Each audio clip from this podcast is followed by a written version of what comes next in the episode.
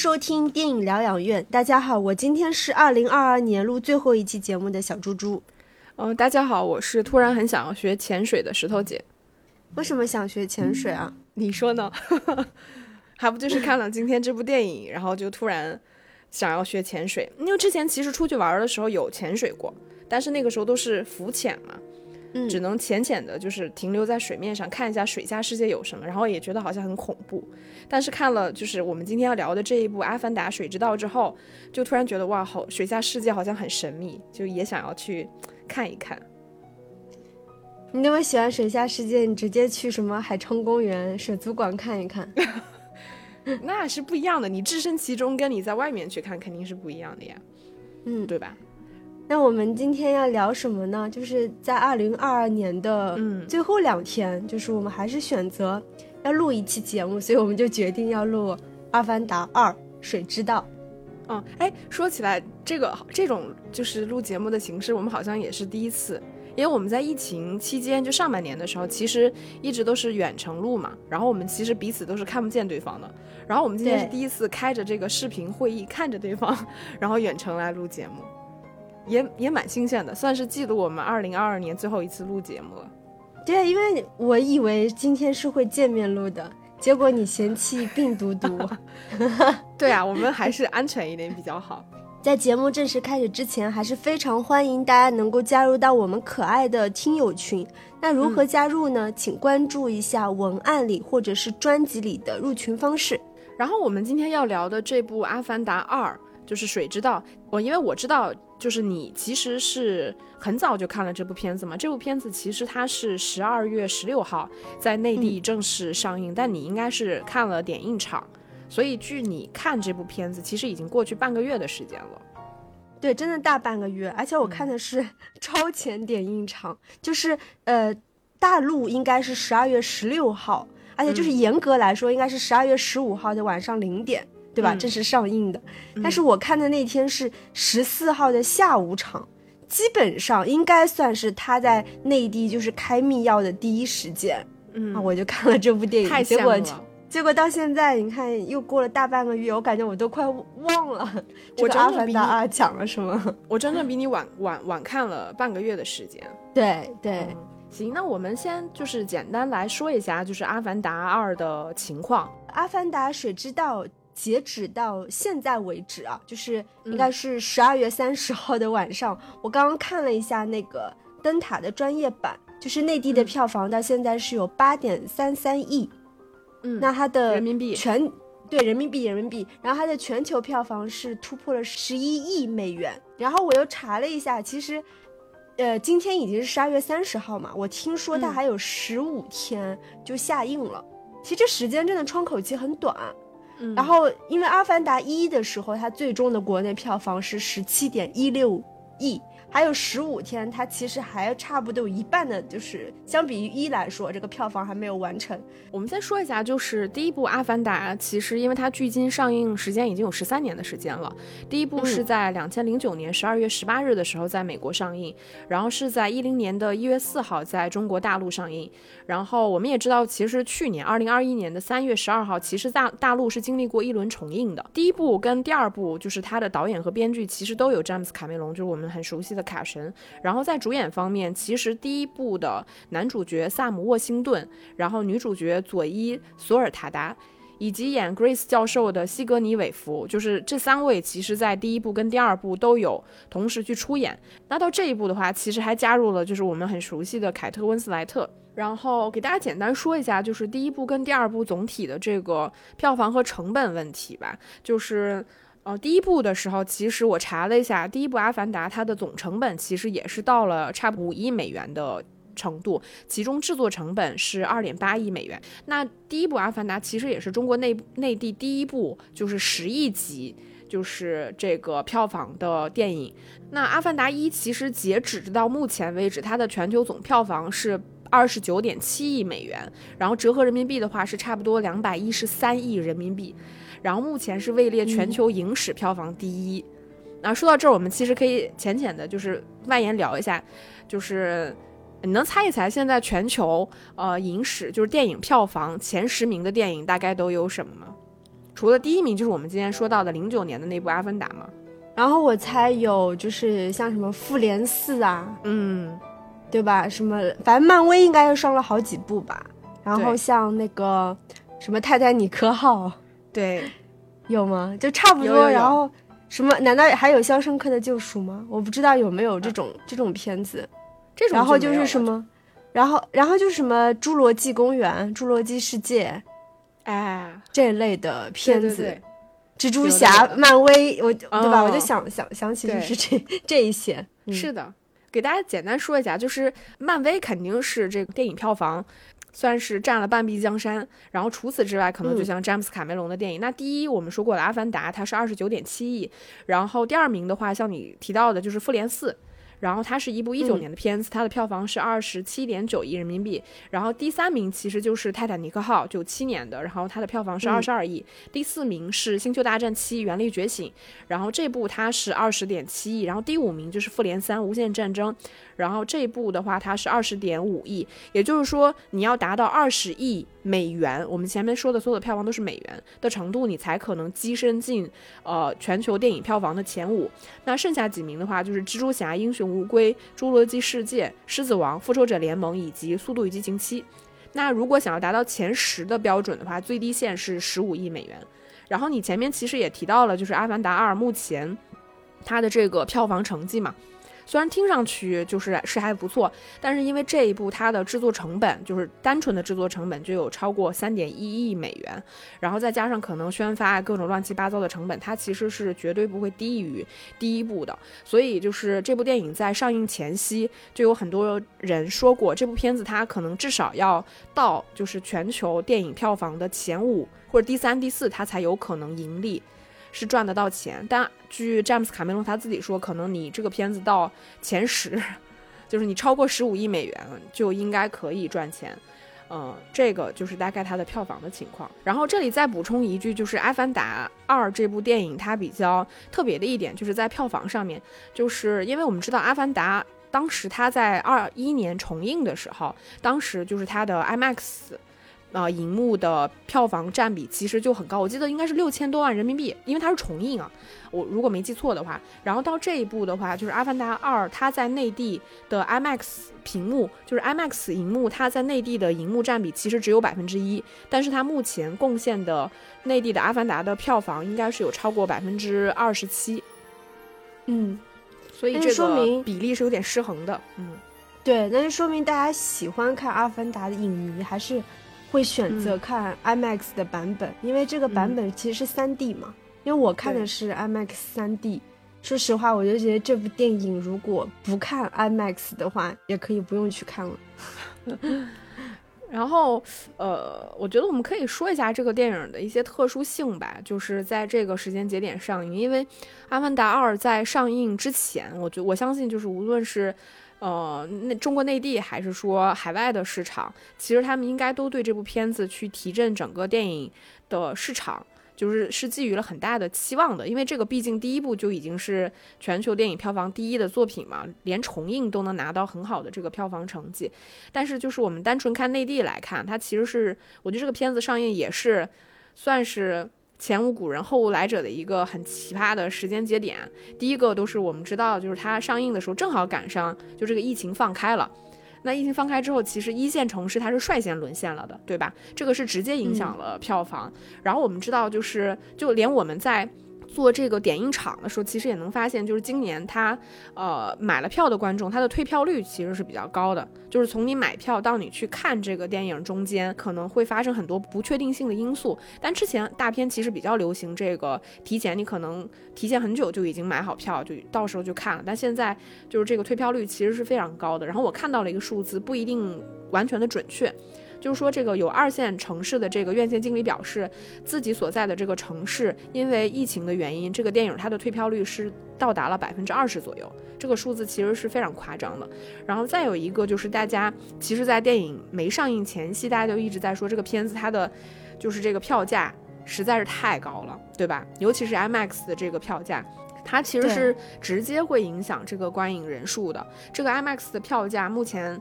反正上海来看，大概是在两百块左右吧。我为什么会隔了这么久去看？就是《阿凡达二》呢？除了是说因为自己身体的原因，还有一个原因就是我在想，我能不能等到 IMAX 降价，稍微便宜一点，因为它实在太贵了。就是我看的那场是花了一百九十五块钱，而且还是一个工作日的白天场次。如果是晚上的黄金时间档的话，我看了一下，就是在徐家汇那边一场是两百七十五块钱，就一场电影实在是太贵了。因为《阿凡达》票价的这个吐槽，我觉得是从它上映之前，在各个影迷群里面就是陷入疯狂讨论的。大家都说，就是它明明可以直接抢钱，但还送了你一张电影票。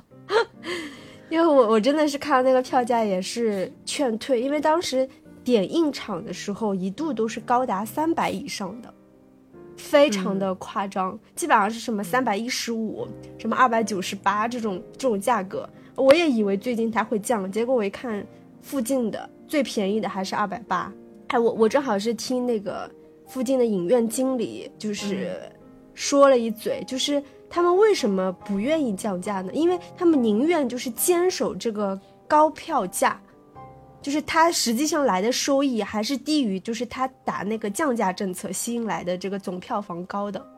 所以就是。他们应该是一直坚持到，我不是说还有十五天就要下映了嘛？他们应该不会降价的，嗯，就是基本上是维持在这个高票价的，爱看不看嘛，反正就是就赚这一波钱了，嗯。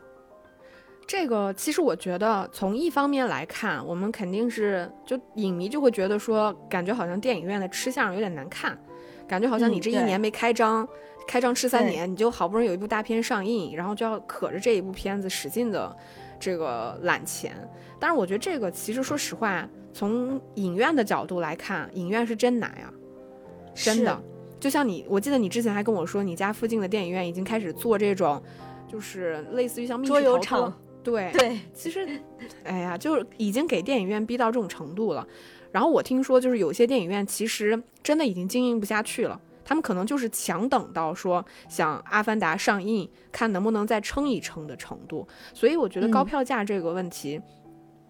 就是肯定是跟影院自己想赚钱有关系。但我我我知道，好像就是像 IMAX 这种，IMAX 自己它其实会有一个底价，它其实是不允许院线就是定价低于这个票价的，就是 IMAX 那个厅。然后还有一个，我觉得就我们前面提到了，感觉这个片子大家好像都更倾向于去看 IMAX 的场次。像我昨天去看的时候，我虽然是工作日的下午四点多的场次，其实那个上座率还是挺高的。我觉得应该有超过百分之五十。我觉得是因为这部片子它没上映之前，从第一部到这一部，我觉得它所有的宣传策略，包括引导观众，其实你也是对它这个片子的特效产生了非常大的期待。那这种情况下，观众肯定是优先选择像 IMAX 或者是 Cinity 这种特别好的厅去看。那就是这两，这个就中间会造成一种矛盾。我查到的数据，因为我并没有去普通场去看，但是我看到的是说，就是《阿凡达二》它全国的上座率大概是在百分之七点九，就场均人数是在十亿人左右。然后，呃，如果是到二线城市，你去看它这个卖票的话，就会发现就是。IMAX 厅它的普遍上座率是能达到百分之五十，但是普通厅的话，可能也就是一两个人，就是观众就是不愿意去普通的呃这个配置的影院去看这个电影。我觉得可能也变相的限制了很多观众。比如说我想去看，那我想看，我肯定想看一部就是特效好的嘛，但是你特效好的就票价又贵。那观众觉得说我不值得花这些钱，冒这个风险去看这么一部电影，所以我觉得也会某种程度上限制了这个片子它的票房。还有的话，因为这个片子真的太长了，这个片子有一百九十三分钟，就是三个小时十三分钟的长度，就是很多观众看完了之后也会反馈嘛，因为它的剧情确实是有点拉垮。所以导致你在影院坐三个多小时的时候，你会觉得有点难以忍受。但另外一方面，它这么长时间的这个片长，其实也会限制影院的这个排片。比如说一个影院，它可能也就是一个 IMAX 的厅。像我特意看了一下，就是徐家汇那边的电影院，它一天就能排四场，就是 IMAX 厅就能排四场《阿凡达》，从早排到晚，可能你撑死了也就排到五场，可能比如说加一个零点场之之类的，你这个时长。导致它的排片量不够，然后呢，这个时长又会劝退很多的观众，嗯，而且我们知道这个片子它从刚刚上映前，大家可能万众的期待，我觉得有的时候期待这种东西，它就是双刃剑，对吧？就是你期待过高了之后，口碑基本上是接不住的，所以导致第一波看完的观众，然后流出来这个口碑之后，可能也会影响很多观众再去看的这个热情。对我发现，现在它的豆瓣评分是八点零，说实话还比我想象的要高一些，挺高的呀。对。因为我我今天问了一圈周围的一些朋友或影迷，他们普遍给我的反馈就是他们觉得一般，就是就是高预期下的这种这种失望感还是能从这些影迷身上得到。结果我 A 查豆瓣竟然八点零，那还不错。嗯，哎，那你我我先问一下，就是你看完了之后，你的情绪是什么样的？我们先不要说对这个片子它的一个判断了，你会觉得失 望吗？我其实没有什么失望，因为我第一部的时候我就觉得，就是其实我我到现在也无法理解为什么第一部它能拿到影史第一。我虽然也觉得它视效各，因为在当年我觉得也算是一个很划时代的一部片子，对吧？国内也是各种轰动，但是我从来不觉得《阿凡达》的就是故事剧情有多么伟大，所以看到二的时候我就觉得。它是符合它一的基础上的一种延伸和它世界观的展开，所以并没有那种特别义愤填膺就要给它打差评的那种心情，完全没有，就还是挺平常心的。而且因为我看的是 IMAX 嘛，确实效果也还不错。嗯嗯，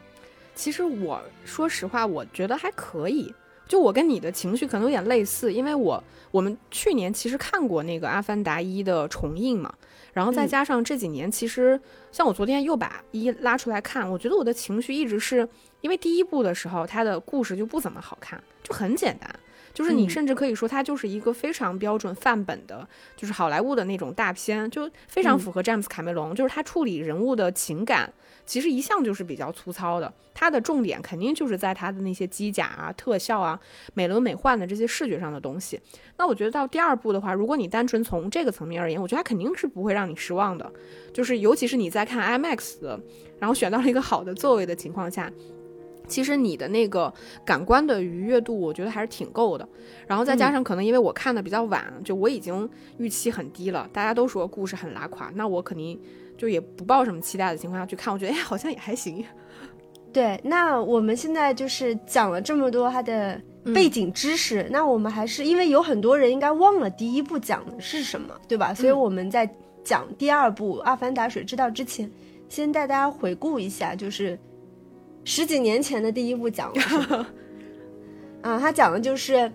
他男主角呢，杰克萨利呢是一个退伍的美国海军军人，因为他伤残了，退役。因为他的哥哥就是汤姆·萨利意外死亡之后呢，所以这个杰克其实是替代他的哥哥前往这个潘多拉的星球完成任务。完成啥任务呢？就是成为一个阿凡达的操纵员，通过这个意识传输，将人类的意识连接到阿凡达，从而人类就能够操纵阿凡达的身体。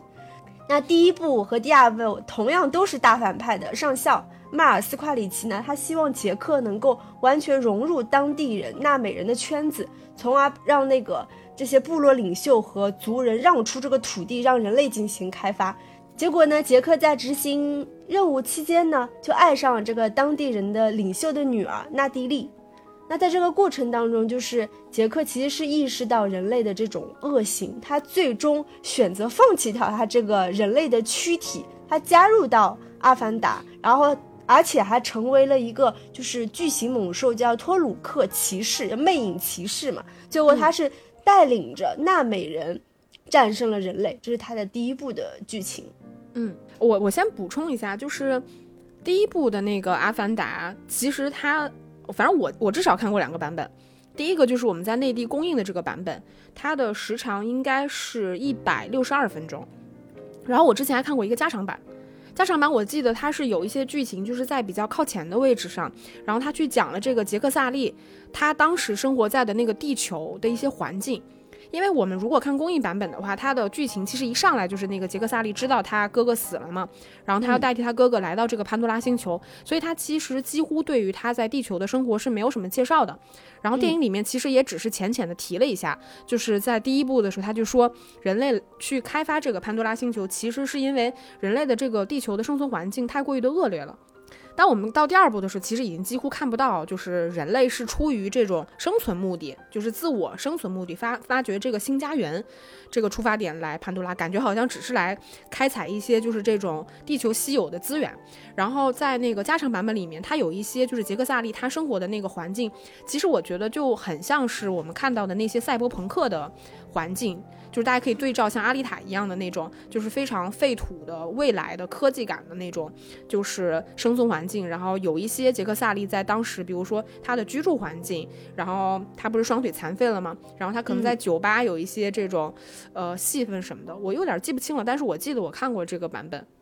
然后我们今天其实看到的，那你接你接着说第二部的剧情吧，嗯。《阿凡达：水之道》这第二部呢，它其实接着《阿凡达》的差不多十余年后吧。嗯，因为就是，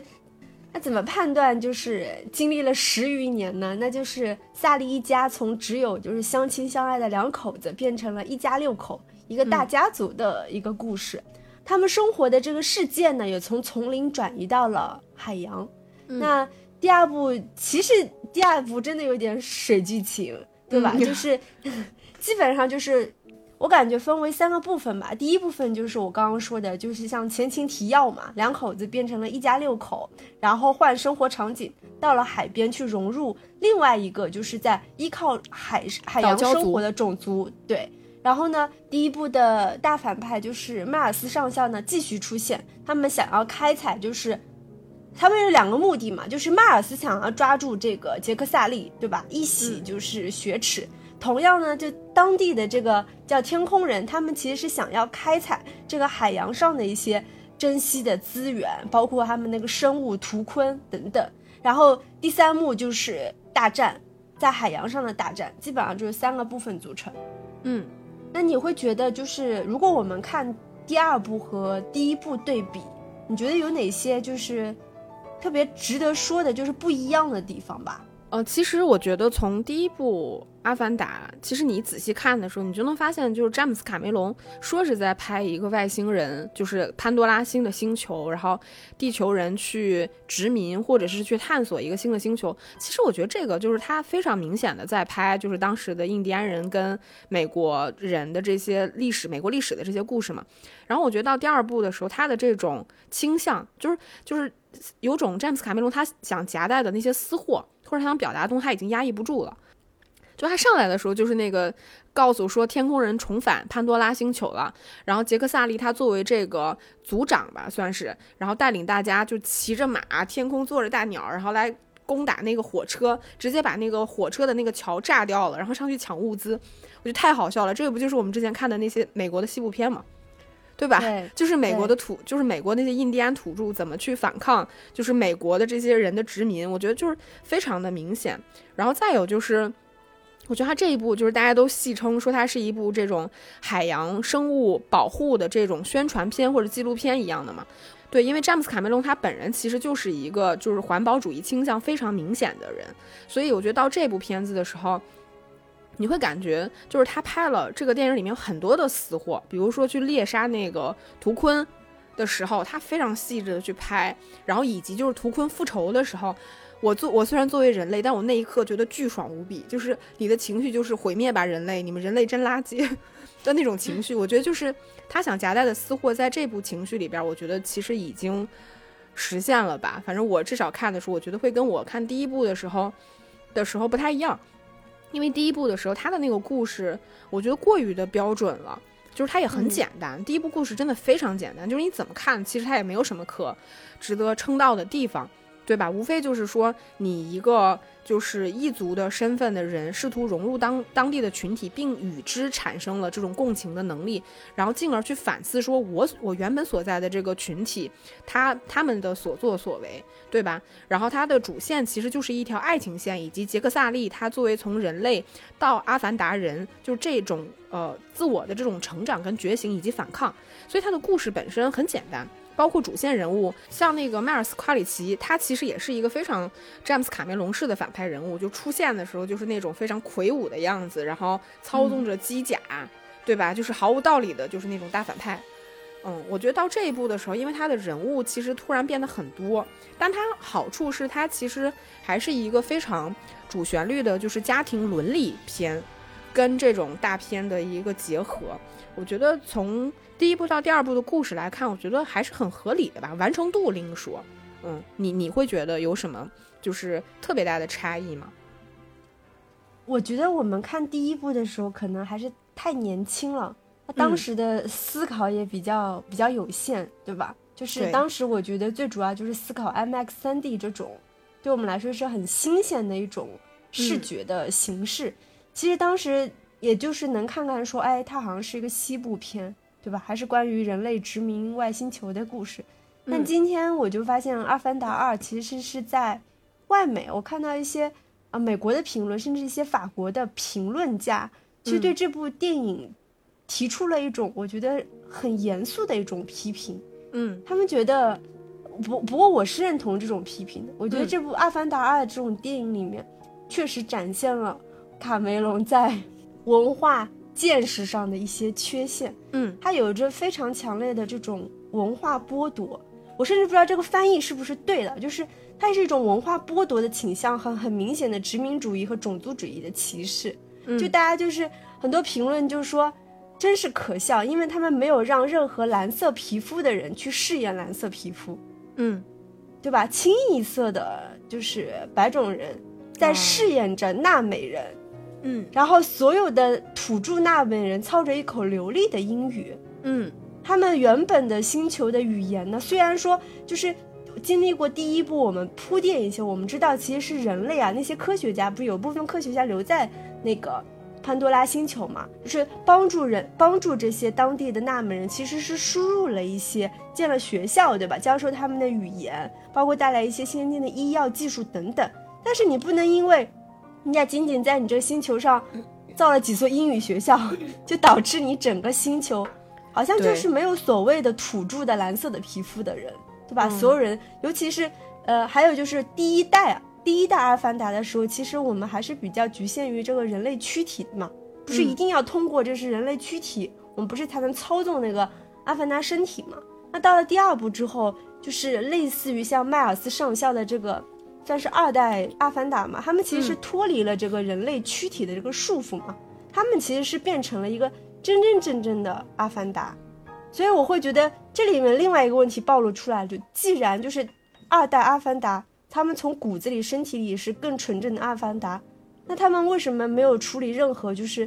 自我身份认同的问题，对吧？你的身体明明就是彻彻底底的阿凡达，但其实你的人类意识一直是非常人类的。那你怎么去看待就是我拥有阿凡达身体，但是我却要去殖民跟你一样的阿凡达人呢？等等，所以我就觉得确实是暴露出了卡梅隆很多这方面的问题。嗯，其实他在第一部的时候就有一些评论去诟病，因为本质上杰克萨利他是一个地球人，他甚至是一个白人的男性，然后但是他却成为了一个潘多拉星球的，就是拯救者，对对吧？本质上其实就是你会在第一部的时候，呃，感觉没有那么强烈，是因为它还是会铺垫很多那种纳美语言，比如说在这个纳美族他们自己族群内部去沟通，他们肯定不会说英语嘛，对吧？他们肯定说自己本本地的这个语言。然后当杰克萨利他出现的时候，他可能是去说一些英语。然后到这一步的时候，其实我倒是想听你再展开聊一聊你说到的这个呃剥夺的问题。因为我自己的感觉是，这个片子里边，就是它其实比第一部要处理的问题复杂很多。因为第一部，说实话，真正涉及到所谓这种身份认同问题的，只有杰克萨利这一个人。然后他的他其实也比较单纯，他就是从一个地球人，然后变成了一个阿凡达人，就是阿凡达这两个群体。然后他其实并没有，因为阿凡达并不是真正的纳美人。对吧？这其实是三种不同的身份。然后到我们这一步看的时候，其实如果真正从所谓身份认同的角度来看，他要处理的身份认同问题其实是非常复杂的。比如说迈尔斯，他其实是从这个所谓天空人，也就是从人类变成了阿凡达，但是他有一个人类的儿子，他人类的儿子却认为自己是一个纳美人，对吧？他认为自己是一个，我虽然外表是个地球人，但我其实内心是一个就是纳美人。就是他其实要处理的身份就变得非常的多起来，就是包括呃地球人，然后阿凡达人，然后纳美人，以及我的自我意识是一个什么人，对吧？这就最起码有四重的关系。然后再到像这个杰克的这些儿子跟女儿们的问题，他们其实相当于是混血。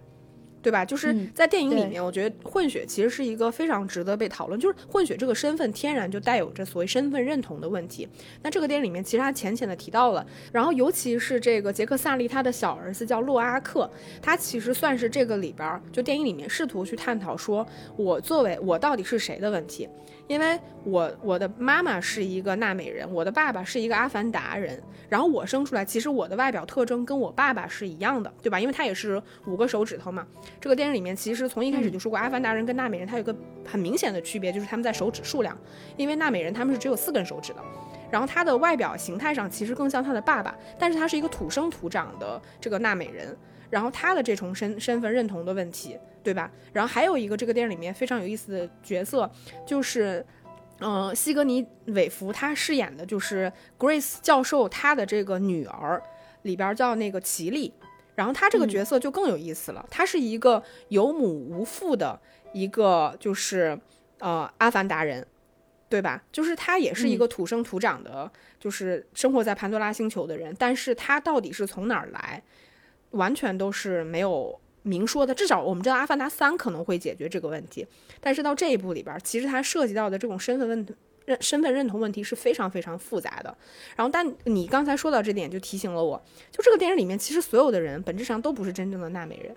对吧？对呀，主角只有他妈妈这一个人，但是他妈这部又是一个非常就是符号化的一个角色，就单纯的变成了一个母亲。对啊，所以就是。我我觉得外媒上，包括 Twitter 上的那种，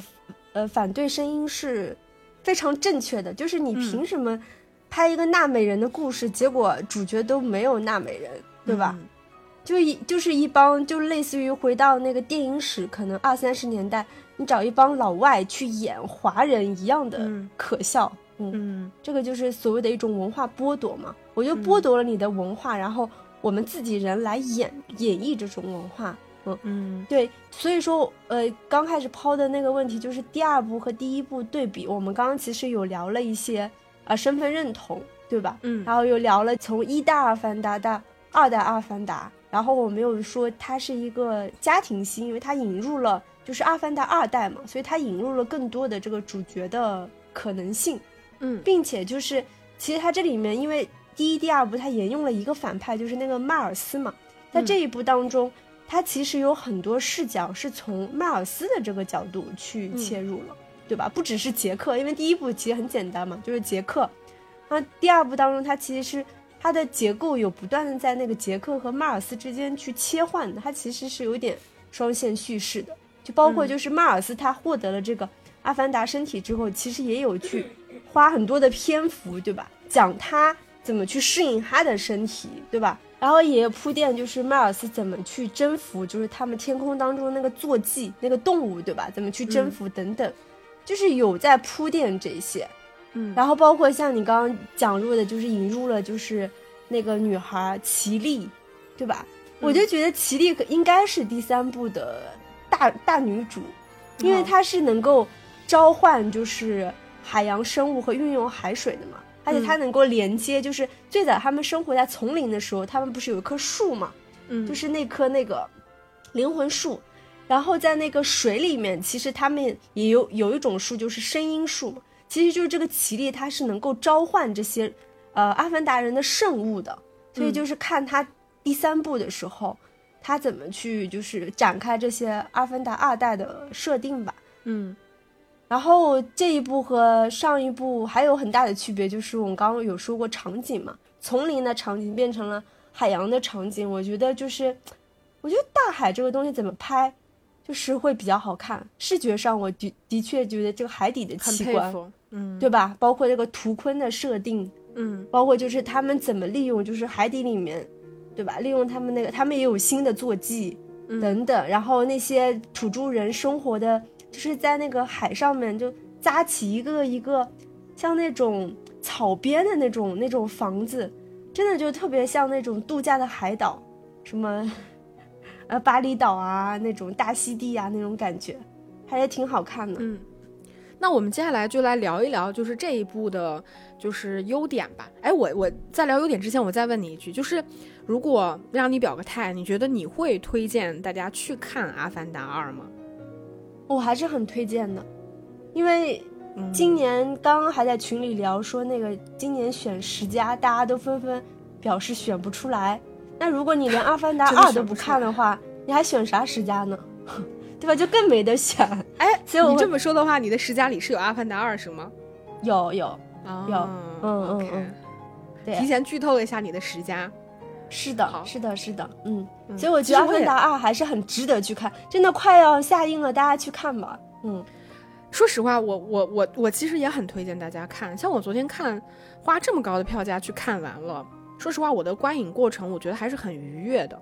就是。它的剧情固然是略微的粗糙了一些，但是因为它的视听过于的，就是满了。就是你要是直白点说，其实你在影史上你是没有见过《阿凡达二》这种电影的。就是如果你等一下我们可以聊一些技术的部分，嗯，就是像当年你刚提到说《阿凡达一》为什么当年能拿到那么高的票房，我觉得确实它也是，它对于整个电影技术而言，它可能是一个划时代的作品。就是它完全颠覆了大家观看电影的一种方式，跟你观看电影的一种预期。它不完全是从工业的角度而言，说你拍摄电影，比如说你用 3D 的摄影机去拍，然后让观观众去用 3D 的眼睛去观看的一种方式。我觉得它其实是对于电影而言，是要开拓很多全新的这种呃特效手段以及新的视听语言去配合的。就是我觉得，所以。从观众而言，我相信就是在《阿凡达》之前的观众从没有看过这样的电影，然后在《阿凡达》之后，所有的观众都知道了这种类型的电影，所以它它，我觉得它确实是有它非常划时代的意义。就是如果你真的单纯从我来看，我就觉得《阿凡达一》它其实是一次技术的胜利，就是我们单纯从票房结果来看，它是技术的胜利。但是你说像《复联三四》呢，我觉得它反而可能是一种全民造星的这种，或者说营销上的这种电影营销上的这种胜利。真正对电影而言，我觉得可能是还是《阿凡达》的意义更大。那像我们看到的这一部，就是我我其实也蛮推荐的。我是觉得说，观众可能要抱有一种预期，就是它也许带给你的技术冲击力不远不如第一部那么的强烈，但是你也绝对没有在大荧幕上看过一部电影，它是这么拍水的。就是它是真的非常非常牛的一部电影。如果你抱着这样的预期去看的话，我觉得它还确实是一部非常值得去看的电影。至少我们近两年是没有看过在特效上能牛成这样的片子，还是很少的。那我们接下来聊一下这个电影的一些优点吧。你觉得这个电影的优点有什么呢？我觉得最大的优点你刚刚已经说了，就是特效，它的视觉特效实在是太好看了。而且我在抖音上刷了不少视频，就讲他们拍摄的时候是怎么拍的。我看到所有演员基本上就是脸上很多那黑色的点，其实为了为了那个动作 动作捕捉嘛，对吧？嗯。然后他们的面前要有一个就是摄像机，然后他们身上衣服基本上就是穿着像那种紧身衣嘛，也是为了就是能够实现最大程度的动作捕捉。然后你就会发现他们。整个拍摄就是非常非常澎湃，就回到了某种很很原始的一种拍摄方式。嗯，就算是他们拍那个水景也是，他们其实，在棚里面就搭了一片像海洋一样的地方，然后要求所有演员他也是要真实在水当中去做这些动作，然后动作捕捉也是，而且他们说是卡梅隆又造了很多很多新的技术的东西，就是在水底里面的。三 D 摄影机等等，嗯，你会发现，真的，我觉得这部电影，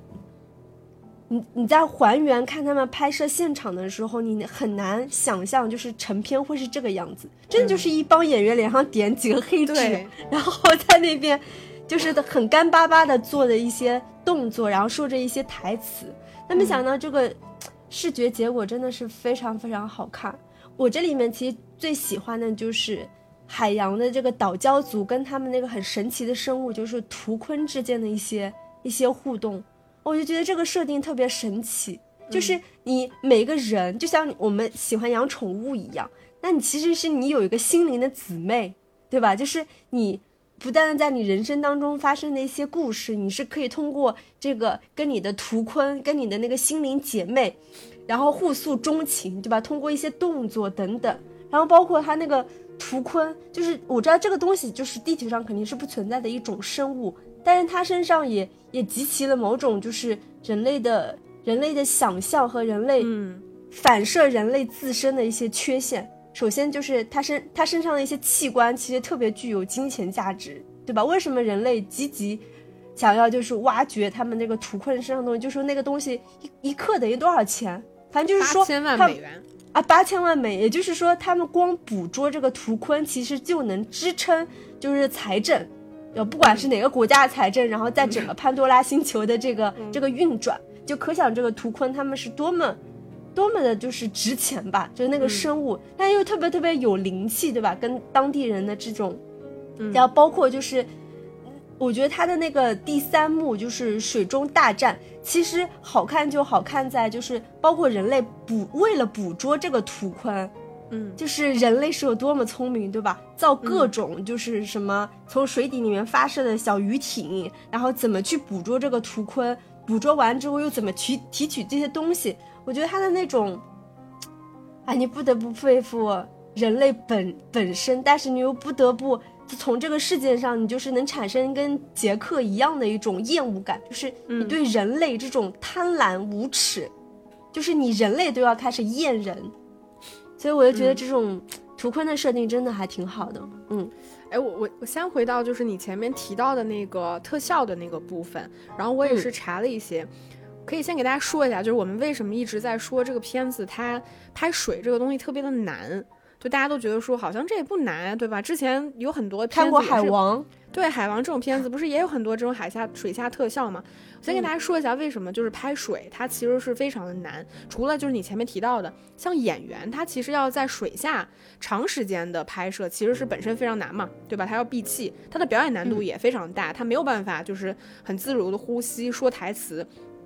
其实还有一个非常非常重要的原因，是因为水下的那个环境，它跟路面的环境其实是非常不一样的。你在地面的环境，你如果想实现升降，你可能吊威亚就可以了，对吧？但是在水下的时候，因为水本身它会影响演员在水下的这个重量。你所有的动作都会因此而变形，而且你知道水下就是当你的摄影机想要试图在水下以不同的角度和高度去拍摄人物，或者是里面所有场景不同的这个位置和角度的时候，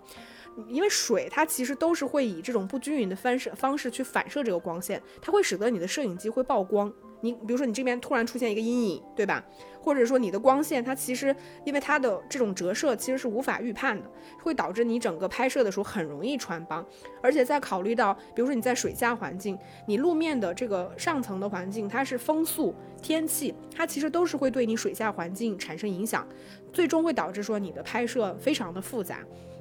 那像之前就是我们说像海王类似于像这样的电影，然后包括像阿凡达一，其实它也有这个水下的戏份，就是那个杰克萨利他被追的时候，他跳到了那个水下，然后潜水再浮上来，然后也有一个类似于像这样的镜头。但其实之前所有的这种呃拍水下的就是电影，它其实是采用一种干拍师的方式，也就是叫那个 dry for wet 的方式去拍摄，也就是说其实演员是在路面上去拍的。然后你通过吊威亚的方式来模拟你在水中移动，比如说吊起来，你好像就在那儿游一样，其实你是在路面上去完成的这种移动。然后同时你通过棚内去制造一些烟雾啊，然后包括滤镜啊，然后再通过一些后期的特效来打造说这个演员好像是在水中的效果。然后包括像我们提到的《阿凡达一》，那这种拍摄的方式，其实它的优点就是说它的成本肯定是可控的嘛，因为你到水下，像你说到像《阿凡达二》，它要拍的话，它要造一个巨大的这种水棚，对吧？里边所有的东西它都需要为了营造水中的效果去重新造一套所谓的机器出来。但如果你在路面上拍的话，它的呃成本非常的节约，而且它的拍摄条件对演员而而言会更友好，演员不用真的闭气嘛，对吧？演员的表演其实也会更加的自如。但是它有一个非常致命的缺点，就是你在路面拍的时候，它会不真实。比如大家现在来看《海王》，如果你把它翻出来看，你就会发现它里边非常的假，就是你人物在水中的那个衣服和和那个头发的摆动等等，它其实完全不符合这种重力的，包括它所营造的那种光线的感觉，它是非常非常虚假的。然后，所以到了就是《阿凡达二》的时候，其实我相信《阿凡达》网上也有很多人在说嘛。就说阿凡就是詹姆斯卡梅隆是因为我要拍水，所以第二部就是我定了，你就是一定要到水里边去。然后编剧才会去说我要怎么想办法让这些人到水里边去。他就是以技术先行的方式定了，说我这部就是要拍水，他不从这种剧情的合理度上去拍。我觉得这个我相信他一定就是真的。然后我们回到说这一部，它为什么就是真的非常的牛？然后我看到就是像那个詹姆斯卡梅隆他的团队，他其实是花了五年的时间，就是相当于是我自己重新造了一套的机器，然后并且花了十八个月的时间，就是全部去拍这个动捕。因为我们知道第一部的时候，《阿凡达》就是特效也很牛了嘛，除地除了我们说的这个三 D 拍摄，然后再加上动作捕捉跟这个表情捕捉技术，那经过这十几年，就是呃。因为这部里面它的动捕跟那个呃表情捕捉其实也是维塔完成的，就维塔工作室完成的。然后它发展到现在这个阶段，其实它已经是非常就是成熟了。然后但是它落到水里边去拍的时候，相当于就是你前面提到的，就是你演员要穿着整个动捕所有的这些设备进到水里边去拍。它其实对于演员来说，就你前面提到演员也很兴奋，我觉得可能也是因为演员真的也从来没有就是经历过这样的拍摄方式。然后我记得就是说到这个，就是因为我们插一句那个动捕的事情，因为我们知道就是当年动捕这个技术其实就是，呃，彼得杰克逊他主力的那个维塔工作室，然后为了当时他拍阿拍那个魔戒就指环王那个系列，然后研研制出来，就是当时有一个非常有名的角色就是咕噜姆那个角色，然后我记得当时我看看过一个类似于这样的采访，因为大家知道那个。你穿着那个动捕跟表情捕捉的那个设备在演戏的时候，它其实跟我们真实的演员演戏是完全不一样。就是你前面也提到了，除了说我们可能是在所谓的绿幕前面去无实物表演之外，就我可能跟这个呃对面有个动物，对吧？这个图坤是虚拟的，我要假装跟他去进行互动之外，其实最扯的就是演员跟演员之间的表演，因为我们知道他穿了这个动捕的这个设备，其实最主要形成的一个效果，像《阿凡达》里面，它有一个人物比例的问题。比如说像那个绿巨人，这个绿巨人他的这个身材尺寸站在美国队长旁边，两个人一定是巨大的差别，对吧？他可能绿巨人就是美国队长的一点五倍或者是两倍这样的比例，他的呃体型，那由此他造成了他的这个阴影，两个人的互动，比如说你演员的朝向、说话台词的这个方向等等，它其实都会发生巨大的变化。这个就是呃导致说演员穿了动捕的这个设备之后，你有的时候就是在无实物表演。你可能旁边有人，你旁边可能甚至都没人，对吧？就是因为他他本身，他可能只是饰演他他这个本人演员本人两米，但是他其实只能演一个一米的这个角色。你对着他说话的时候，其实你是要弯下去说话，你对他这个方向说话，其实这个时候你表演旁边是没有演员的。然后我记得当年有一件特别有意思的事情，就是看那个《指环王》的时候，就是像那个伊恩麦克莱恩，就是像那个拍《指环王》的那个伊恩麦克莱恩，他里边不是演甘道夫这个角色吗？然后像他这样的演员，就是英国老派的演员，他们就是演了一辈子的这种戏，就是在舞台上去表演什么声情并茂。然后当时他拍那个《指环王》的时候，彼得·杰克逊就要求他对着空气在那表演，最后给他演哭了。他就说：“我演一辈子戏，我也没有演过这种的戏，真的是太窝囊了。就是说我也不知道我在演啥，感觉我自己好像神经病。就是周围的人都在拍我，然后我在对着一坨空气说话，然后我你还要让我演出了这种种种的情绪。”那我觉得从那个时间点，像那个《指环王》，它可能已经是零一年的片子，对吧？然后再到我们今天再看说那个《阿凡达二》这个阶段，可能整个剧组我也看了一些那个视频，整个剧组所有的演员真的都跟神经病一样的，就一堆人对着一堆空气，然后在那儿演一堆你，他们可能也真的演员，我相信他在演的时候，他也很难想象他最终呈现出来的视觉效果。就是我觉得会有一种，就是我们明明是真人在演电影，但是我们仿佛进入了一个动画的世界。所有的东西它就是景，它不是搭出来的，它是一个你的表演融入了一种从无到有的东西里边去。就我觉得，如果做演员在现场，应该确实也是感觉非常奇妙的。那我说一下，就是这个电影里面他在拍摄的时候的一些就是实践吧。首先就是前面你提到的那个场景的搭建，相当于如果我今天要实景去拍，你在水里边去演这些，就是我变成阿凡达人，我在水下的很多特效等等。然后说詹姆斯卡梅隆他其实是打造了一个三千四百立方米的超大水箱，然后能够让你去复刻在真实的海洋环境里面可能有的各种的情况，包括这种水波啊、海浪等等。然后他还用了两个就是直径六英尺，大概就是一点八米左右的这种船用的螺旋桨，然后你可以在水里面去制造这种呃浪。流来模拟真实的这种海洋的环境，然后再到演员的部分，因为如果你是真的想让演员就是去拍摄他在水下，有很多演员穿着动捕的那个服装去拍的时候，那个水质其实它是需要非常清澈的。然后最开始的时候，卡梅隆是让这些演员跟这个摄影师的团队，其实大家穿着是那种潜水服去拍的。然后但是你会发现，你穿着潜水服之后，你那个呼吸的装置其实会影响你周围的那个水流，因为水太清澈了嘛，所以你所有拍出来的东西就会变得非常明显。然后最后就会有呃，你前面提到了所有演。演员他在水下的表演其实是通过闭气来完成的，然后还有一个特别好笑的地方，就是说大家因为经过长时间的这个闭气练习，然后那个呃西格尼韦弗他今年其实已经七十三岁了嘛，然后他经过训练之后，他的静静态的憋气是能达到六分三十秒，然后全组的最高记录是凯特温斯莱特是有七分十四秒，据说这个成绩是超过了就是呃阿汤哥当年去拍电影的时候的一个记录。然后再到这个电影它的拍摄，然后这部电影里面它其实是用了一种叫 Deep X 三 D 摄影系统，然后这个是一个由澳大利亚摄影师叫帕维尔阿克托开发的这个摄影系统，它的特点是什么呢？首先就是它非常的轻，你能够在水下里边就单人就去操作完成，然后同时这个摄影机它还能够去避免你在水下拍摄的时候一些因为水水光带来的这种折射、色差，包括这种镜像畸变和散光的问题。同时也能够提升你在水下拍摄的这种画质跟清晰度，感觉卡梅隆好像是为了蘸这个醋才吃的这顿饺子，对吧？他仿佛就是为了把 他自己想象中的这套技术实现出来，我就是要在水下拍一部电影，然后才有了《阿凡达二》的这部电影。哦，还有一个就是，你知道，像这个电影里面，如果你仔细看的话。你会发现它有很多大的，比如说像这种图鲲，它在水里边需要巨幅的去搅动这个水产生的这个巨大的波浪，然后再小到说这个里边的那种岛礁族，或者是说阿凡达人他们在水下，然后从水面出来的时候，脸部的那种小的水的这种流动的方向等等，据说都是经过严密的这个测算去研究这个水的运动方向。所以你从，就是你单纯不要从说剧情怎么去看，就单纯从。技术的层面上，或者说他对水下世界的这种想象的还原度而言，我觉得詹姆斯卡梅隆应该还是非常严谨的。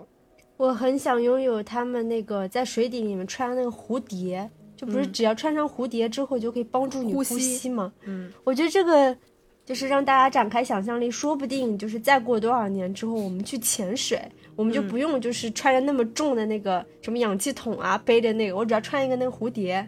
我就能够在水下呼吸。它这里边不是已经改造了一套，就是那个 Spider，它不是有一个很简易的水下的那个呼吸系统，对吧？好像就是一个小盒子，嗯，对，说不定未来就是大家就是用那个东西来呼吸的，嗯嗯。然后你前面提到的那个图坤，就是我我在看的时候，其实我也觉得图坤的这个设定，其实往小了说，我觉得还有点像是我们之前看的一些，就是那种什么忠犬八公这种电影，对吧？就是。你看这部电影的时候，就是我们为什么能够最后对图坤像我吧，我甚至看图坤压船的那段都看哭了。就是你为什么会对一个明明不属于人类的生物投以这么大的这种认同感？我觉得就是跟之前我们拍忠犬八公有点像的，就是像你提到的，就是人想跟其他物种去进行一种交流的时候，它是否是一种可能性的？就在我们，我们肯定都认为是一种可能性了。然后在这个里边，它其实就是给这个图坤以非常丰富的这个故事，对吧？他悲惨的过去，对吧？他怎么力图想要向人类去反抗，但是造成了自己族人的这个死亡，然后被自己的族群驱驱逐，对吧？就是包括他那个，呃，断了一只这个算是鳍，对吧？嗯，对吧？然后以及就是呃，不停的去给他眼睛的这个特写，就是以及他们他其实跟这个阿凡达人以及就是说纳美人吧，他们其实是可以进行真正意义上的这种语言的交流，只是说他们这种语言可能是属于他们自己的，但是他们是可以真正建立这种交流。所以观众在看的这个过程中，你其实对于这个生物的拟人化。是产生了强烈的认同感的。你相信，再加上里边不是提到说，他们这种图坤这种生物，它的这种脑神经的发达程度，以及他们情感的这个丰富度，包括它还能够创作音乐，就是它其实只是另外一个形态的，同样跟人类具有一样的情感跟艺术表达创作能力的一种生物的时候，你其实会对它有强烈的这种认同感。就其实这是也是一种人类情感的投射，对吧？但是你落到这个片子里的时候，我觉得就是凯梅隆想要表达的那种海洋保护，你就感觉一瞬间好像就成立了。哎，说到这儿的话，你知道就是世界上第一部尝试水下拍摄的电影是什么吗？是什么？应该蛮冷门的。就是如果我这个信息没有错误的话，它应该是一九五四年的一部美国电影，叫《黑狐妖谈》。这个应该是电影史上第一部就尝试去进行水下拍摄的片子。嗯，大家如果感兴趣的话，也可以找来看看。我觉得这部电影还有就是。虽然大家都诟病它的剧情，但我就觉得它在这个为《阿凡达》未来的，我不知道要拍多少部啊，就是为《阿凡达》未来的这个宇宙，它的那个主角人物的扩充，还是还是做的挺优秀的，对吧？他真的引入了很多《阿凡达》二代，因为刚刚说的就是杰克萨利这个家族是有一家六口嘛，除了爸爸妈妈以外，就是长子，长子其实是在第二部的结尾其实是去世了的。对吧？杰克的那个小儿子洛阿克，就是后面他会在接下来几部，他其实会会变成那个图库的骑士，因为他的爸爸就是杰克萨利，不是他能骑上那个叫幻影骑士嘛？嗯，其实就是洛阿克他有他自己的这个人物设定，然后包括刚刚提到的那个奇力嘛，就是 Grace，呃，博士的这个女儿，对吧？等等，我是觉得就是，然后还有就是人类里面有一个那个迈尔斯的那个矮孩子嘛，他是虽然就是纯纯正正的一个人类小男孩，但是因为他从小是就是长大出生长大在那个潘多拉星球的，所以就是这里面也引入了就在人物关系上，他其实有两两对父子，对吧？一对是杰克跟他的这个这个小儿子之间，包括跟大儿子之间的设定。然后包括那个马尔斯跟他的儿子之间，就是马尔斯他已经不是人类了，但是就是照理来说，其实他跟这个小男孩之间是没有任何就是血缘和，对吧？亲情上的关系，因为他们已经是跨越种族的一种父子情了。但是依然那个人类小男孩还是决定就是拯救他所谓的这个这个父亲，所以我就觉得他同样是在拍这种亲情啊，对吧？拍家庭戏。他的这种，包括人物设定，我觉得已经做的还是比较细腻的。你想，这个一家六一家六口，刚刚说的有两个儿子，然后那个两个女儿，那其中有一个女儿，就是而且还是 Doctor Grace 的女儿。其实严格来说，她也是这个家族里面就是收养的收养的女孩。对，但她这样子一个大家族，其实我觉得也引发了各种就是，呃，亲情之间很细腻的视角。嗯嗯，我觉得还真的还挺不错。我是觉得，其实比起第一部而言，它的那个世界观的框架肯定是要稍微更大一些的。嗯，就就是第一部的话，我们前面提到的，就是它的故事和它的人物相对而言比较简单。它的线呢，其实就是爱情线跟杰克萨利自我成长线这两条线，其实它比较简单。那其实落到这一步的话，我觉得从故事上，它其实铺得很开。他其实，我觉得他是其实试图想要去探讨的问题也会更多一些，对吧？家庭成员里边，我觉得到了这一步，其实他的主要人物，我觉得可以分成三条。第一条就是杰克萨利，对吧？他其实作为一个，就是他的身份其实是从一个所谓的族长一样的角色，变成了一个家庭里面父亲的角色。然后这个父亲，其实我我是觉得这个地方处理的稍微有点奇葩，就是他作为父亲的角色的时候。他在试图想说，我如何保护好我这个家族所有人的这个安全，这个变成了他这部电影里面所有行为的动机，所以才会有说他带着一家就是五口人加他六口人，我们从这个呃森林来到了这个岛礁组，尝试去说在水里面开始一种新生活，对吧？然后他所有的行为也基本上是躲避式的，因为第一步我们知道他其实是那种反抗式的。他其实是为了保护这个族群，然后告诉他说：“我们一定要反抗，我们要联合其他的部落一起来反抗，我们最终把这些人赶出去，我们才能维护我们这个家园的和平。”到这一步，他的态度变成说：“我们这几这六口人，我谁也不管，对吧？你们这个大家族，这整个纳美族，我不管了，我就管我们这一家几口人。然后也用这种像这种有点像军事化训练一样的方式来教育自己的儿子、严父和慈父，对女儿说是是很慈爱的这种形象。”然后到他到电影就是结尾的时候，他突然意识到说，原来我的做法可能是错误的，对吧？他其实是一个父亲的线。然后还有一条线的话，就是小儿子洛阿克的这条线，他其实有点像是，就像你前面提到，有点像是他父亲曾经的这个角色。他呢，一条作用是这个家庭成员的这个成长线，就是我作为这个家庭主要的成员，从一个小孩到一个大人，我需要一个自我成长。他其实担任担任的是这条成长家庭的成长线。另外一个其实就是爱情线，对吧？他跟那个岛礁族的那个小公主。两个人也有这个感情线，虽然说大家都是算是纳美人吧，对吧？但其实他们属于不同的这个族群，包括他们在外形上其实是有一些差别的。我觉得这个设计其实还挺好的，对吧？就是你为了适应这个森林里面的生存环境，跟你为了适应水里面的这种生存环境，会演演演变出来说你的在外形上面，比如说你的手臂强壮的程度，你尾巴的这个粗细强壮程度，其实都会有一些差别。那第三条线其实就是奇力的这条线，奇力的这条线，我觉得就是应该算是卡梅隆比较有野心的部分，因为你到这一步的时候，其实你已经能感受到他其实是在试图营造一种潘多拉的这种生态系统，对吧？我不仅有森林，我可能还有海洋，那到未来是不是有沙漠？嗯，不知道，反正他其实在营造的是一套生态系统。那这个奇力，它其实就是承担着所谓的这个潘多拉星球里面的这种，呃，生态系统里面最重要的一环。这点其实我也有点费解，我不知道他是不是会在《阿凡达三》里面去演，因为我们知道在《阿凡达一》的时候，他做了一点非常好的，就是因为我们知道在一结尾的时候，纳美人他们其实外形上是比人类更加的强壮的，但是他们在武力上或者是科技发展水平上其实是落落后于人类的，所以他们在反抗战斗的过程中，其实有一度已经几乎要输了。然后在《阿凡达一》的时候，它里面提到了就是这个艾娃。就是艾娃，就是这个潘多拉星球所谓像圣母一样的这种角色，我们可以算说某种神力一样的角色，他其实觉醒了，对吧？他给予这个呃纳美人以就是所有生物的这种反击，对吧？地面上所有的这种奇形怪状的生物突然向人类反击。然后导致说战争的这个走势发生了变化。其实这个从故事框架而言，它是一个更宏大的设定，因为这种这种力量本身它并不来自于可见的某种人，或者是说潘潘多拉星球的人，或者是地球人，它都不是，它是一种神力。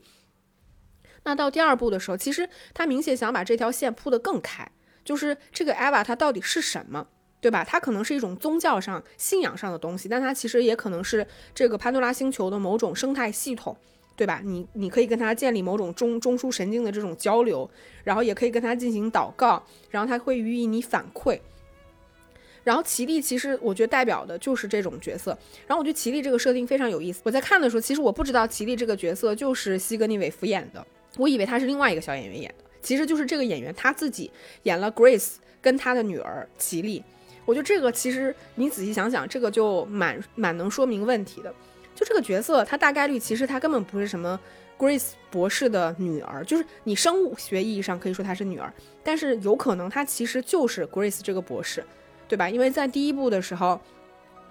呃，他们试图说想要去拯救这个中弹的 Grace 博士的时候，也是向艾娃祷告，说有没有可能让他活过来。但是在那一步的时候，我们知道就是他失败了嘛，就相当于 Grace 还是死了。但是到第二部的时候，他把它放在那种。就是那个水箱里边的时候，她居然怀孕了，而且还能够成功的分娩生下来这么个小孩。某种程度上，其实就是第一部里边他们就是以另外一种形式让 Grace 生存了下来。所以我觉得他其实应该跟奇力是同一个角色，但是这个可能他到第三部再铺。所以他到第二部，就是在我们今天看到的这一部的时候，我觉得奇力这条线他前面一直在神神叨叨的铺垫，说这个女孩她多么的与众不同，对吧？她她她更加的就是这种敏感。对于她她说她能听到艾娃的这个什么呼吸，还是什么脉动什么的这种，就你感觉她应该到大战的时候感觉会贼牛，结果他也并没有干啥，对吧？只是带来一堆就是在水下闪光的这个物体，然后引了一条路把大家救出来。我相信可能到第三部的时候，他会把奇力这个角色铺得更开。那到这一步的时候，就是你感觉他有想去营造一些更大的这个故事线，但是因为可能他为了保留剧情。所以让你看上去好像他没有铺的，就是这人怎么铺垫这么半天也没怎么牛啊。但是从主要人物而言吧，我觉得就是他远比第一部就是那个野心要大。而且我觉得无论如何，我们反正第三部肯定是可以看得到的，因为他第三部跟第二部是套拍的，他已经拍完了，就无论如何他肯定会上的。然后据说第四部跟第五部就是完全看票房成绩，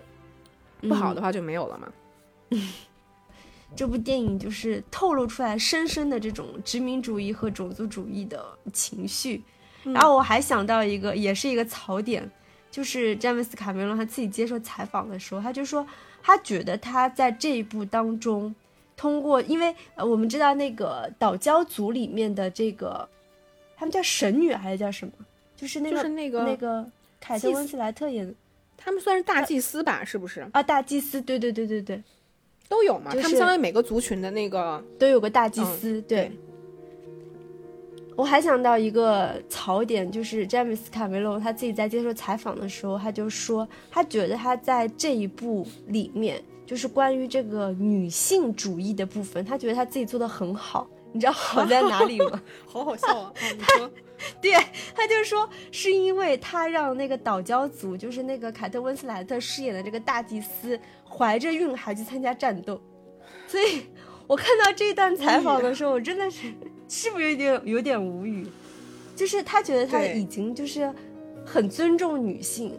就是因为他设定了这样的一个一个一个角色，所以我觉得在刚刚那个什么殖民主义、种族主义，你可能还要再加一个就是肤浅的女性主义认识，对，也挺也挺直男的，我觉得，嗯，哎，我一直觉得詹姆斯卡梅隆，其实我是插一句，哎，我一直觉得詹姆斯卡梅隆是一个就是那种很典型的美国的老白男。就是你对吧我不是说对我不是说他他他可能对女性有歧视或什么的，就是他的认知他就是那样的，对吧？然后他的喜好一直也非常的明显。我都不说别的，你就比如说我们当时看那个呃《异形二》，因为我们知道那这部电影里面 Grace 博士的西格尼韦夫其实当时跟卡梅隆合作过《异形二》，对吧？嗯嗯嗯，然后我们之前其实也做过《异形》那一个系列的节目，如果大家感兴趣的话，去听大家可以去听。然后我觉得《异形》这个系列就拆开来了。那我们知道《异形》这个系列非常有意思，因为第一部的时候，呃，雷德利·斯科特给他开的头是一个非常女权的头，对吧？它其实就是一个女性如何去逃避自己生殖的这种天赋我生育权这种义务的一部电影。然后他拍到第二部的时候，我记得我们当时也排过序。我最不喜欢的就是詹姆斯卡梅隆拍的第二部，因为他拍的第二部其实本质上跟《异形》这个这个东西它没啥没啥关系，他就是他的喜好就是拍一堆机甲大战，对吧？然后把这种东西塞满他的电影。像我们看《阿凡达二》的时候，其实你也能感受到。詹姆斯卡隆拍什么的时候最兴奋呢？他就是在拍，比如说这个呃船只，对吧？他如何去捕杀这个图鲲？第一步我设计一个什么东西，然后如何在水下实现猎捕，怎么去控制它，怎么让它浮出水面？他就是对这些机械的东西非常的偏爱，所以导致说他拍这些东西他会拍得非常严谨、非常细致，而他甚至不舍得删掉，他就剪给你看。但是他拍什么所谓的女性意识，对吧？所谓的女权的部分的时候，他的理解他就是到那儿，他他的他的程度就是在那里。然后我我觉得有有一个地方就是，他他没有进步的，就是我们刚刚也其实也提到，你说一代阿阿凡达，它还是需要通过一个人类的躯体才能实现这种意识的连接，才能操纵嘛。那你到二代阿凡达，你就已经完全不需要人类躯体了，因为你觉得在第一部的时候，其实有一度这个戏份就是说，你必须要保护那个杰克萨利的那个人类的躯体，对吧？一旦就是你把他那个人类的躯体给咔嚓了之后，他那个阿凡达的那个就是所谓的意识也就无法操纵了嘛。但他到这一步的时候，我们看出就是人类毕竟在那个潘多拉也耕耘这么久，然后技术水平发展是足够的，那它可以这样就是批量的生产。对吧？嗯就跟那个批量生产异形一样，反正我在这个太空舱里面，我造一万个阿凡达躯体，对吧？每一个就是那个意识当中，你给他造一个什么美国海军的这样一个人物原型，基本上他就是可以为你人类所用的。但就是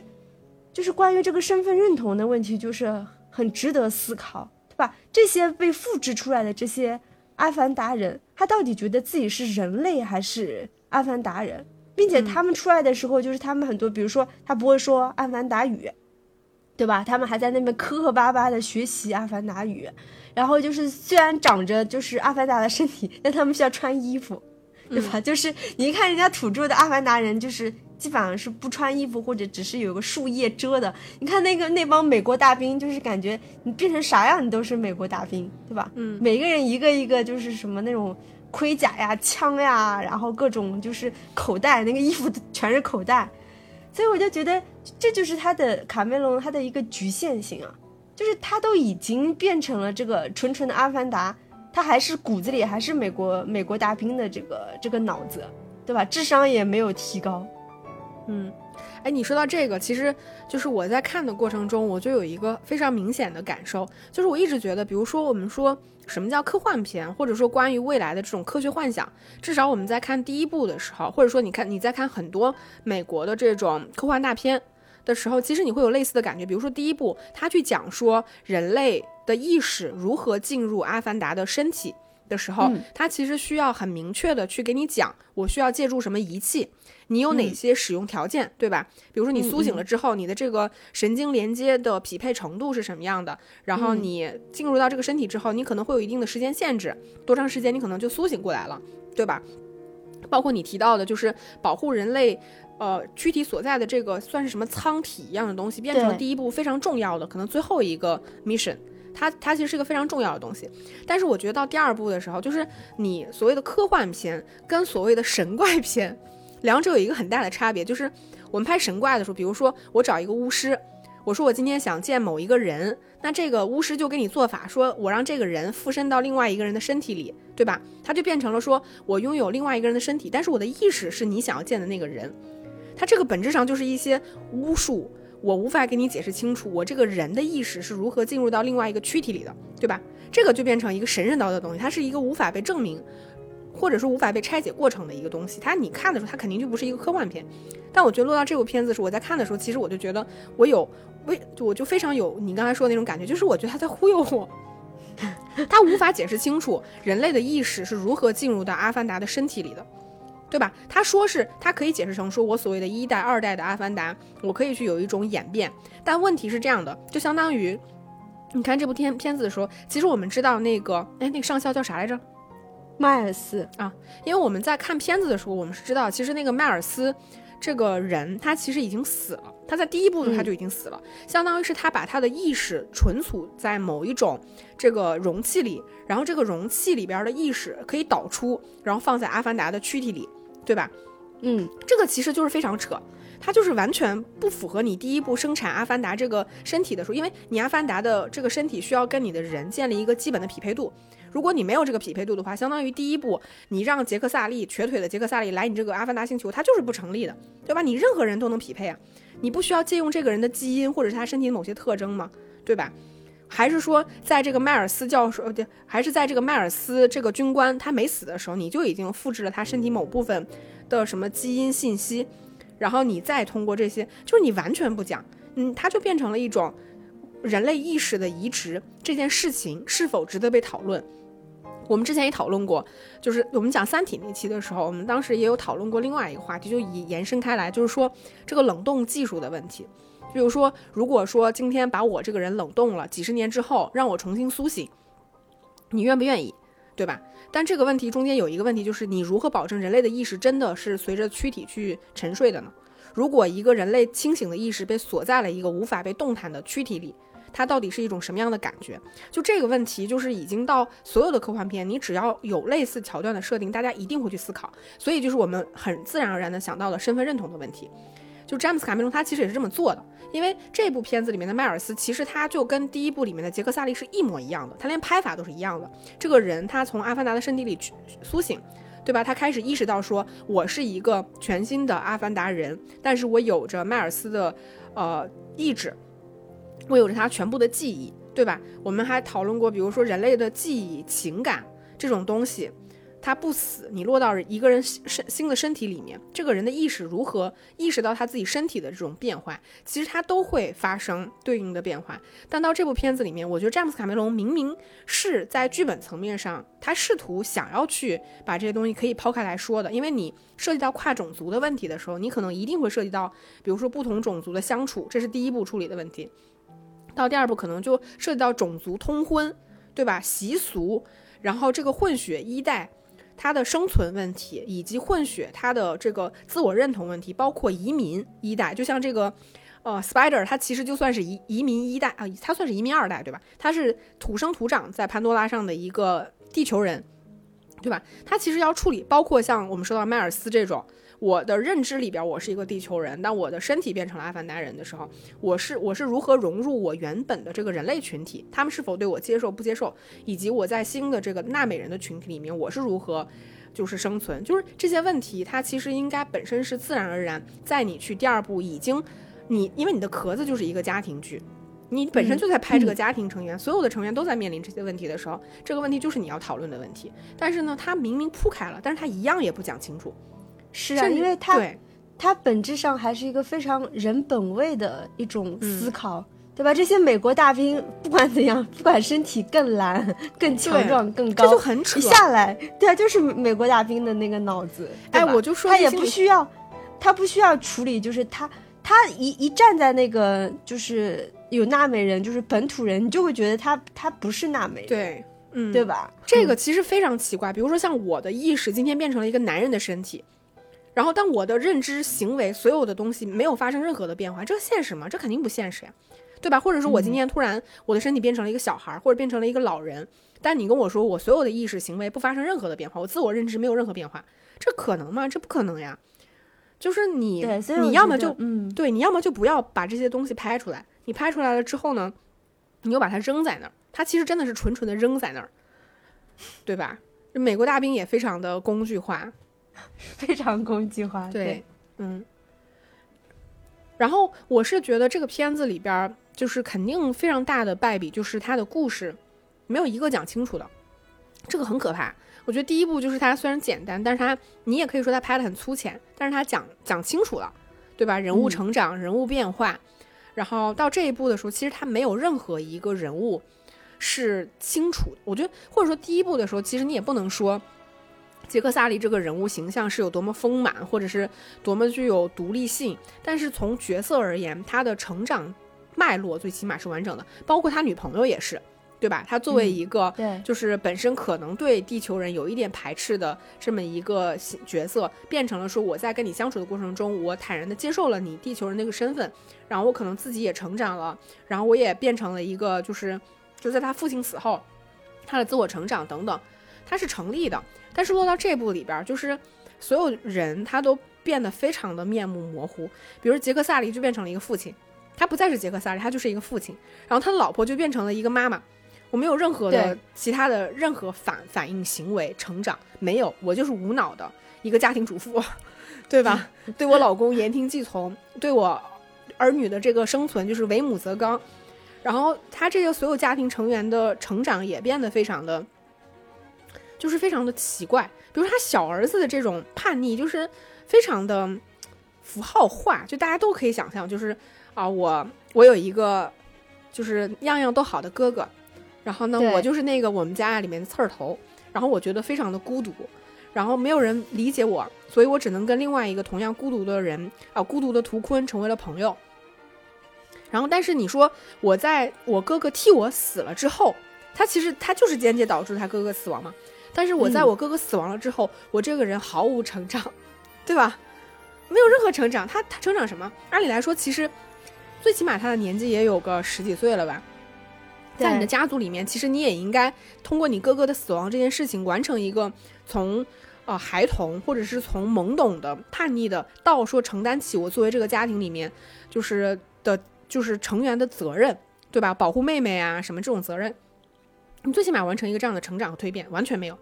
最后，他其实就是只是救了他爸爸而已嘛。然后两个人在水下进行了一段就是非常奇怪的对话，然后他爸爸就原谅他了。他只是救了他爸爸，他爸爸就原谅他了，也原谅了他。就是说，你害死了你大哥，我也没有任何成长，我也没有拯救过我的家族成员，呃，就是拯救过我们这个群族群，啥也没有。然后像那个奇丽也是莫名其妙的，前面一直在铺垫说这个女孩太忧伤了，她就是个怪怪咖。我们也不知道他到底哪儿怪，对吧？他其实跟其他的那些家庭成员也都是一样的嘛。但他就觉得说自己好像就是不太正常，总能听到一些别人听不到的声音。然后，但最后呢，他如何实现自我的这种认知？就是说我可能不再是一个怪咖，我其实就是承担着就是艾艾娃她的这种使命，或者是她的这种脉络感，没有一瞬间，对吧？我就可以操控这些水下的生物，但是这些呃能力是就是也非常的有限，对吧？就这个家庭成员里面一顿折腾，最后没有一个人有什么所谓的真正成。我真的最讨厌的就是杰克萨利这个角色，我觉得他在第一部的时候还是一个很有大局观的角色，就是他是他第一部是个英雄。其实他是一个英雄的觉醒。我从一个美国陆军队的人，从一个残疾的人，到说我变成一个阿凡达人，自我成长，成为一个领袖。我觉得你领袖的身份，难道不是应该大于你作为一个家庭父亲的这个身份吗？就是他，他，他说我为了保全我们家族的人，就带着这波人逃跑了，把自己的人扔下了。这一点，我真的是觉得非常不能理解。对，你怎么就这么确定你们一家人逃跑了，人家就不会打你们这个地儿？人连连你老巢在哪儿都知道，对吧？而且他中间明明知道，就是他到了岛教族之后，他明明知道，就是那些人就是为了追他的，结果他还就是他其实明明知道，但他隐瞒了，对吧？就眼看着这些岛教族的人为了就是他来付出很多的代价，但最后他其实也并没有说完成这个人物，他从就是行为的这种错误到自我成长。都没有，所以就所有人都变得非常的模糊，你不知道这波人在争折腾啥，就真的这波人就是为了说詹姆斯卡梅隆说你们要到水里去，所有人就是跑到水里去，感觉没有什么其他的目的了。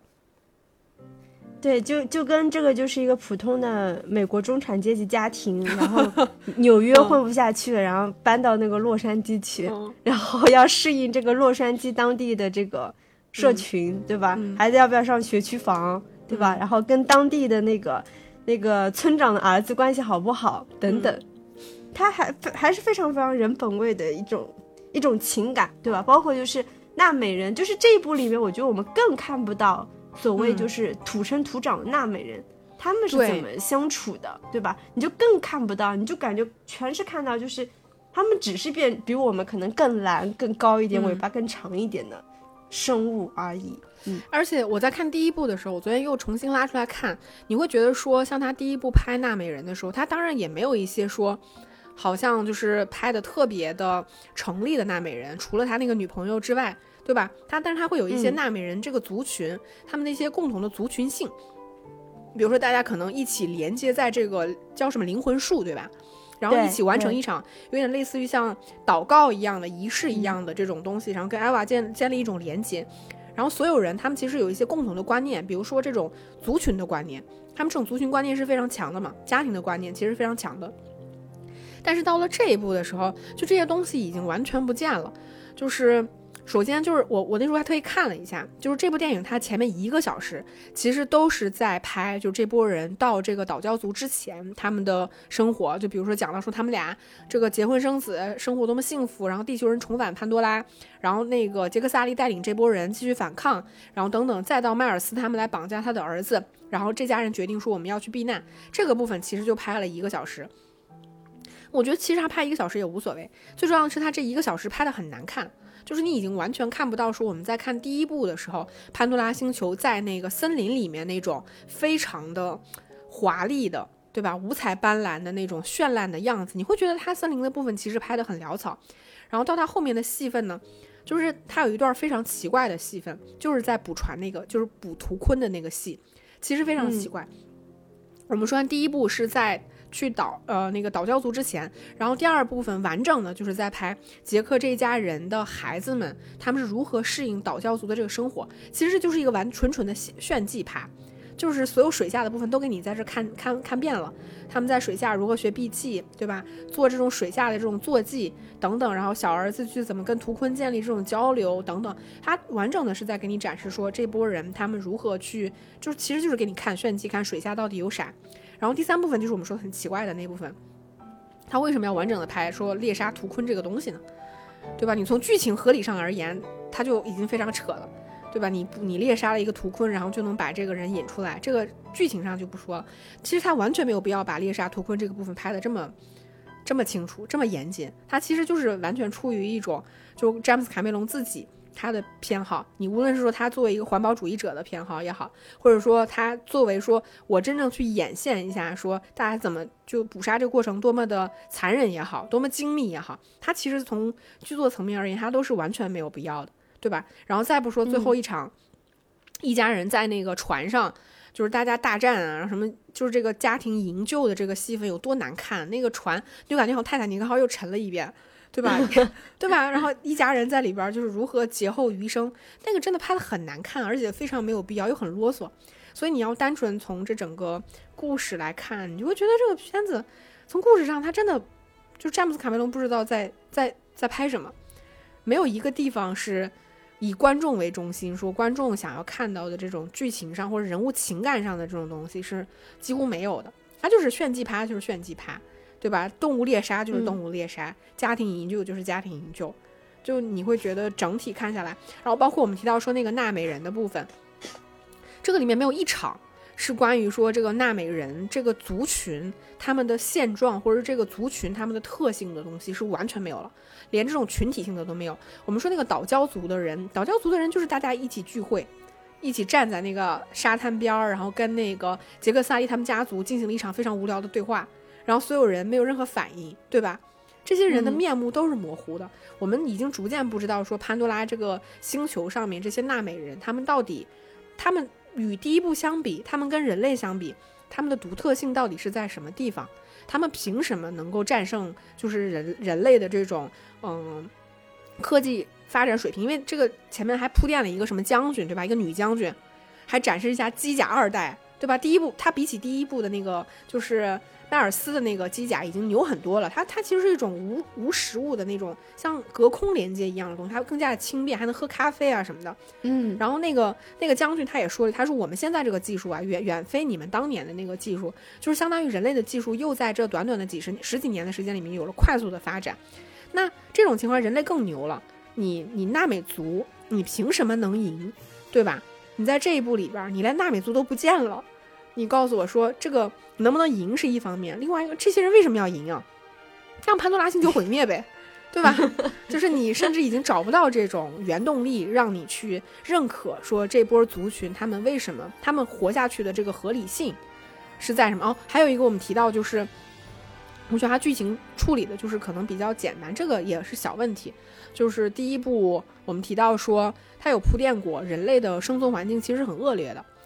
所以他征战这个潘多拉星球这个行为本身，我觉得是毁誉参半。他不完全是出于纯这种人类自私本性的东西，他其实是为了帮人类去找一个新的家园，去开拓这个家园。那到这一步的时候，已经完全变成了一种纯商业化的行为，对吧？残忍的猎杀图坤，然后只是为了取那么一点点，就是图坤身上的这种算是什么这种液体，来说让人类长生不老。就这个，就是人人还能想到。更更无聊的、更自私的一种方式嘛，就是，他就他就把这些东西做了简化。对啊，人都可以变成阿凡达了，他还要 长生不老吗？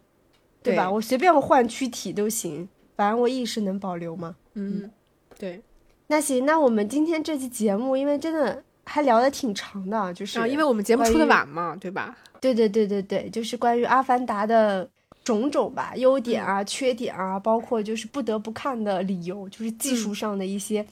特别牛逼的闪光点，然后包括就是他不得不吐槽的很多人物剧情，对吧？然后各种很这种文化殖民，对对，所以还是挺值得就是跟大家聊一聊的吧。嗯，好，那我们这期节目差不多就这样吧。就我们俩其实现在都还有点咳嗽什么的，对，声音状态也不够佳，所以就是。还请大家多多见谅。嗯。嗯嗯，好。好，那我们就下期节目再见了，拜拜，拜拜。